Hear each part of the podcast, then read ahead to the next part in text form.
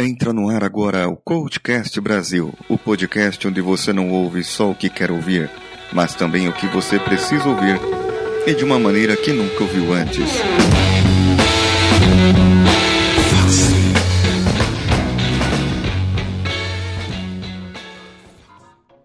Lembra da folha que você anotou os sonhos ontem?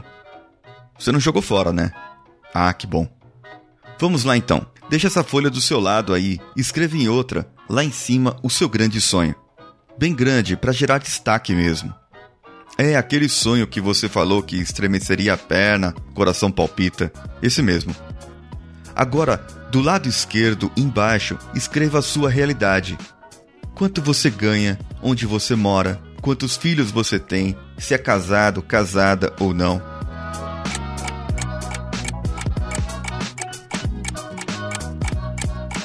Escreveu? Agora me diz uma coisa: do seu grande sonho, em quanto tempo você determinou que iria atingi-lo? Um, três, cinco ou dez anos? Então aí você coloca, debaixo do seu sonho onde você escreveu, o tempo do lado direito. Me diz agora, dentre a sua realidade e para obter o sonho, quais oportunidades que você tem em sua vida? O quanto você pode economizar por dia, por semana por mês. Quantas pessoas a mais pode contatar? Se você for um vendedor, quantos clientes a mais pode visitar por dia? Quais seus pequenos objetivos que pode mudar para ir ao encontro do seu sonho? Agora me diga a verdade, ou se diga a verdade. Esse sonho, o mais selvagem mesmo, é possível? Analise bem e verá que sim. E também verá uma coisa: verá que ele pode ser executado bem antes do que você previu. Basta você ter fé. Acredite e fique aí sentado na sua cadeira que seu sonho virá na sua mão. Bom, como eu já disse, isso aqui não é uma autoajuda, amigo, nem horóscopo genérico. Nada contra quem acredita, mas em todo o ramo há charlatão. Me diga, você sabe o que é ter esperança? Alguns já devem ter ouvido o Mário Sérgio Portela falar sobre isso. Eu vou deixar o link do vídeo dele no post mas eu gostaria de dar o meu pitaco.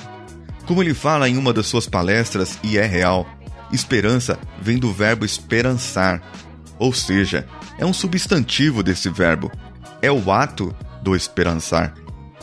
Então a pessoa que tem apenas fé, ou aquela que apenas acredita, ela fica parada esperando que Deus, que o universo, que seja lá quem for que ela acredite, venha e simplesmente dê para ela.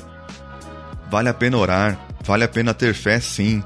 Eu não estou dizendo o contrário. Mas vou dar um exemplo conhecido de todos. Existe a história bíblica de Jó, onde esse homem, em um desafio do diabo com Deus, fez com que ele perdesse tudo que ele tinha. Ficou doente e passou por vários perrengues. Mas uma coisa ele não perdeu: a fé em Deus. Diz a Bíblia que esse homem era correto e até aos pobres ele ajudava, e que mesmo na pobreza e na doença ele não negou a Deus, mas ainda pediu perdão por algo que ele pudesse ter feito e ter chegado naquela situação. Quando o seu cativeiro mudou, quando houve a mudança na sua vida, os amigos dele, após ele ser curado, vieram e presentearam ele com pendentes de ouro e outras coisas valiosas. Tá aí a beleza, certo? Tô com presente e faço o quê? Trabalha, Jó. E foi o que ele fez. Foi trabalhar. Aí ele usou a esperança, para sair de uma situação que ele não havia sido colocado e que para ele não havia solução alguma, ele usou a fé em seu Deus, nosso Deus. Depois que saiu da situação que estava, ele precisava ir atrás do prejuízo. Conclusão da história: o homem usou a esperança, o ato de correr atrás do seu objetivo e foi muito mais bem sucedido depois da doença do que de antes de perder tudo. E ainda viveu bastante para gozar de tudo. Você até pode não acreditar na história que contei, mas não pode ignorar o fato de que ela é boa para ilustrar a mensagem que quero te passar. Você precisa agir, mas para agir é necessário uma boa dose de coragem, estar incomodado com a situação atual, ou que chamamos de zona de conforto. Quem está na zona de conforto não progride. Olhe bem seus objetivos que definiu para si. Agora me diga algo ou escreva algo aí o que você sentiria se ao chegar daqui ao tempo que escreveu, seja um, três, cinco, dez anos, e não tivesse obtido seus objetivos? Qual o sentimento de ter tudo isso de possibilidade, de alcançar todos esses desejos, seu sonho mais profundo, e ao final de um tempo não ter alcançado?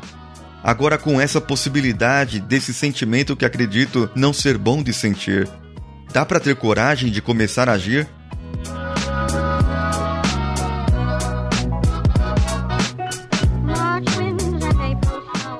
Hoje passei num local lá perto do Mercadão Municipal, um outro mercado japonês, aqui em São Paulo, e lá eles vendem vários produtos direto da roça.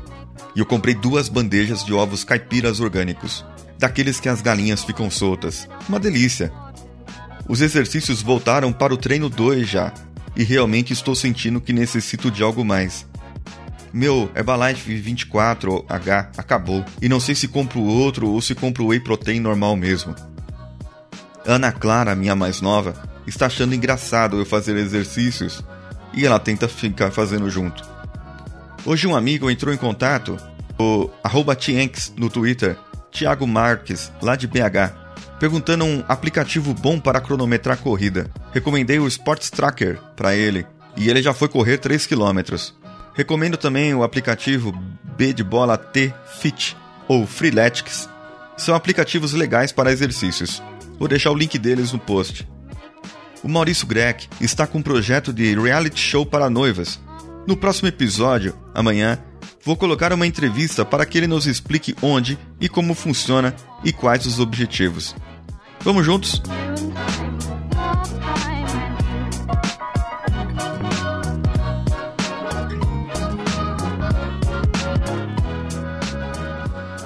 Mande seu feedback, comentário, mancada que dei ou apenas sua opinião no que eu posso mudar, melhorar para o e-mail contato@coachcast.com.br. Ou mantenha contato através das nossas redes sociais. Procura lá no Twitter, no Facebook e no Instagram pelo CoachCastBR. Esse foi o CoachCast Vida do Coach com Paulinho Siqueira. Edição de áudio José Augusto. E as artes do site são de Danilo Pastor. Um abraço e até amanhã.